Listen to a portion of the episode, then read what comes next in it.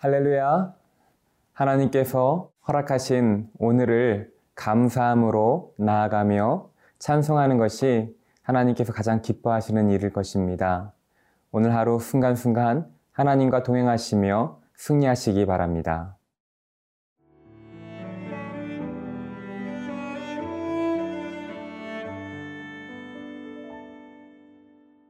레위기 27장 1절에서 13절 말씀입니다. 여호와께서 모세에게 말씀하여 이르시되 이스라엘 자손에게 말하여 이르라 만일 어떤 사람이 사람의 값을 여호와께 드리기로 분명히 서원하였으면 너는 그 값을 정할지니 내가 정한 값은 스무 살로부터 예순 살까지는 남자면 성소의 세겔로 은 50세겔로 하고 여자면 그 값을 30세겔로 하며 다섯 살로부터 스무 살까지는 남자면 그 값을 20세겔로 하고 여자면 10세겔로 하며 1개월로부터 다섯 살까지는 남자면 그 값을 은 다섯 세겔로 하고 여자면 그 값을 은 3세겔로 하며 예순 살 이상은 남자면 그 값을 15세겔로 하고 여자는 열세겔로 하라. 그러나 서원자가 가난하여 내가 정한 값을 감당하지 못하겠으면 그를 제사장 앞으로 데리고 갈 것이요. 제사장은 그 값을 정하되 그 서원자의 형편대로 값을 정할지니라. 사람이 서원하는 예물로 여호와께 드리는 것이 가축이면 여호와께 드릴 때는 다 거룩하니 그것을 변경하여 우열간 바꾸지 못할 것이요. 혹 가축으로 가축을 바꾸면 둘 다 거룩할 것이며 부정하여 여호와께 예물로 드리지 못할 가축이면 그 가축을 제사장 앞으로 끌어갈 것이요 제사장은 우열간의 값을 정할지니 그 값이 제사장의 정한 대로 될 것이며 만일 그가 그것을 물으려면 내가 정한 값에 그 5분의 1을 더할지니라. 오늘 본문 레위기 27장은 레위기의 마지막 장으로서 서원에 대하여 다루고 있습니다. 2절입니다. 이스라엘 자손에게 말하여 이르라 만일 어떤 사람이 사람의 값을 여호와께 드리기로 분명히 서원하였으면 너는 그 값을 정할지니 여기서 여호와께 드리기로 분명히 서원하였다면이라고 표현하고 있습니다. 서원은 자발적으로 드리는 것이란 것입니다. 서원은 하나님께서 주신 은혜에 감격하고 그것을 보답하고자 하는 마음으로 어, 감사의 표현으로 드리는 약속인 것입니다. 그래서 서원을 드리는 데 있어서 가장 중요한 것은 자원하는 심령인 것입니다. 고린도후서 9장 7절에 보면 각각 그 마음에 정한 대로 할 것이요 인색함으로나 억지로 하지 말지니 하나님은 즐겨내는 자를 사랑하시느니라라고 가르쳐 주고 있습니다. 인색함이나 억지로 드리는 것이 아닌 하나님께서 주신 은혜를 기억하며 진실된 마음으로 서원하는 것은 하나님께서 주신 은혜를 기억하며 감사하는 삶을 살겠다는 다짐인 것입니다. 또 이렇게 감사하는 마음으로 하나님께 드려질 때 하나님께서는 그 자원하는 심령을 기뻐 받으십니다. 이렇듯 서원은 자원하는 사람이 받은 은혜를 기억하며 또 받으시는 하나님이 기쁨을 누리는 아, 그렇게 기쁨을 함께 누리는 제도가 바로 서원인 것입니다. 3절입니다. 내가 정한 값은 20살로부터 60살까지는 남자면 성소의 세겔로 은 50세겔로 하고 당시 사람이 서원할 때 사람을 성전에 직접 드리는 것이 아니라 정해진 몸값을 성소의 세겔로 지불하는 것으로 서원을 대신하였습니다. 지불하는 몸값은 연령과 성별에 따른 노동력의 차이에 의해서 결정되었습니다. 3절에서 7절까지가 연령과 성별에 따른 서원에 드려야 할 몸값을 제정하고 있습니다. 예를 들어 남자의 경우 1개월부터 5세까지는 5세겔, 5세부터 20세까지는 20세겔, 20세에서 60세까지는 50세겔, 60세 이상은 15겔로 정해진 것입니다. 그 당시 한 세겔은 노동자의 한 달 급여에 해당된다는 주장이 있습니다. 만약 그렇게 본다면 성인 남자가 서원할 때 50세겔 드리는 50세겔은 무려 4년치 봉급에 해당되는 금액입니다. 그것은 결코 작지 않은 아주 큰 금액인 것입니다. 한 가지 분명한 것은 어, 서원하는데 결코 적지 않은 돈을 지불해야 한다는 것입니다.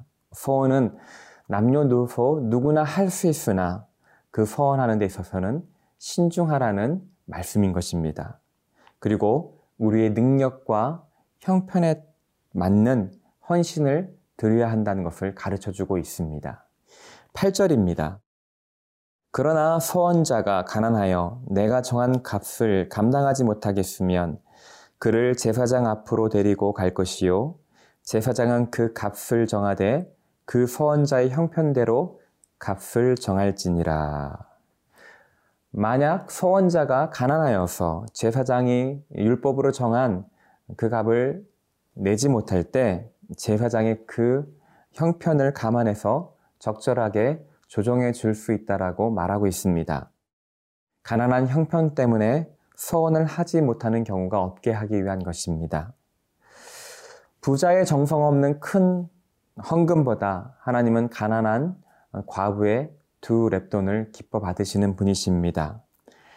하나님은 소원의 값 자체보다 진실한 마음으로 드리기를 소망하는 그 마음을 기뻐 받으시는 분이십니다. 하나님은 우리의 중심을 보시는 분이십니다.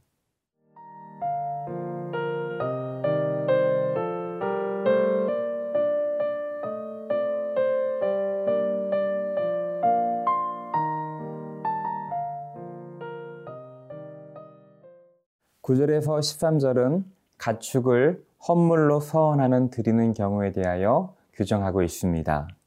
9절입니다. 사람이 서원하는 예물로 여호와께 드리는 것이 가축이면 여호와께 드릴 때는 다 거룩하니 서원한 동물은 하나님께 드려지는 것이기에 거룩하게 구별되었습니다. 10절입니다. 그것을 변경하여 우열간 바꾸지 못할 것이요 혹 가축으로 가축을 바꾸면 둘 다 거룩할 것이며 그런데 하나님께 드리기로 서원한 동물을 다른 것으로 바꾸고 싶은 생각이 들 때가 있다는 것입니다. 일반적으로 서원할 때는 무척 어려운 상황이 닥쳤거나 벅찬 감격 가운데 결단하게 됩니다. 근데 시간이 지남에 따라 사람의 마음이 흔들려서 좀 더 값싼 것으로 바치려는 경향이 있을 수 있다는 것입니다. 예를 들어 아, 다음에 태어나는 것을 하나님께 바치겠다라고 막연히 서원하였는데 막상 다음에 태어난 것이 너무나 좋은 것이면 다른 것과 바꾸고 싶은 충동이 일어날 수 있다는 것입니다. 이에 대하여 10절은 그것을 변경하여 우열간 바꾸지 못할 것이라고 규정하고 있습니다. 좋은 것과 나쁜 것을 바꾸지 못한다는 것입니다. 혹 가축으로 바꾸기를 원한다면 둘 다 거룩할 것이라고 선포합니다. 이 말은 다른 동물로 바꾸려 한다면 둘 다 하나님께 드려야 한다는 말입니다. 즉, 한 번 서원한 것은 하나님의 것이기에 교환할 수 없다는 것입니다. 이처럼 서원은 상황에 따라 바뀌는 우리 마음을 지켜주는 역할을 하는 것입니다. 11절, 12절입니다. 부정하여 여호와께 예물을 드리지 못할 가축이면 그 가축을 제사장 앞으로 끌어갈 것이요. 제사장은 우열간의 값을 정할지니 그 값이 제사장의 정한 대로 될 것이며 서원하기로 정해 두었던 가축이 어떤 사정으로 인해 거룩한 제물로는 부적합한 판정을 받게 될 경우라도 서원하여 드릴 수 있다는 것입니다. 그런 경우에는 제사장에게 끌고 가 제사용이 아닌 다른 용도로 사용되거나 혹은 제사장에 의해 그 값을 매겨 돈으로 대체할 수 있다는 것입니다. 우리 13절에서 그 가축을 물으려면 제사장이 정한 값에 가축의 5분의 1을 더하여 물을 수 있다라고 규정하고 있습니다. 일단 서원하여 하나님께 드린 것은 하나님의 소유물이므로 그것을 얻고자 하는 데는 그만큼 배상금이 붙기 때문인 것입니다. 하나님과 서원하는 것은 아, 감사하는 마음으로 헌신하는 마음으로 드리는 것입니다. 그리고 그 감사하는 마음을 지속적으로 유지하는 것을 도와주는 것이 헌신입니다. 자원하는 마음으로 하나님께 감사함으로 드릴 때, 그리고 신실하게 그 약속을 지켜나가는 것, 바로 그것이 하나님을 기쁘시게 하는 것입니다. 오늘 하루도 하나님 앞에 감사함으로 신실함으로 나아가서 하나님 기뻐 받으시는 예배가 예배가 되는 하루가 되시기를 바랍니다. 기도하겠습니다. 사랑의 하나님, 우리가 매일 살아가는 것이 다 주님의 은혜임을 고백합니다. 주님의 은혜에 보답하고자 우리 삶 가운데 일부를 드리고자 결심하였다면 그것을 지킬 수 있는 신실함이 있게 하여 주시옵소서. 자원하는 마음으로 드릴 때 주님께서 기뻐 받아 주시옵소서. 감사드리며 우리 구주 예수 그리스도의 이름으로 기도드립니다. 아멘.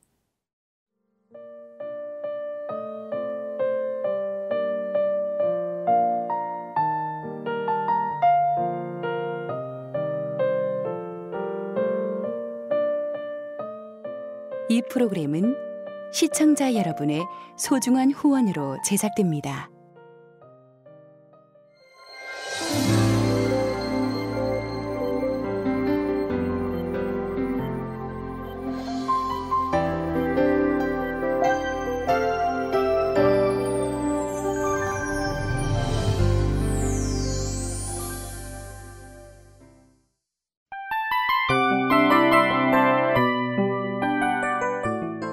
이 프로그램은 청취자 여러분의 소중한 후원으로 제작됩니다.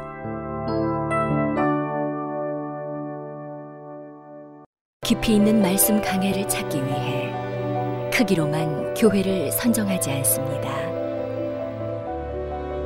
보다 좋은 영적 콘텐츠를 더 많이 나누기 위해 방송비를 받지 않습니다. 1년 365일 복음만 전하고 싶어서 우리는 광고를 하지 않습니다. 온누리의 복음을 땅끝까지 CGN TV와 함께 땅끝 성교사가 되주세요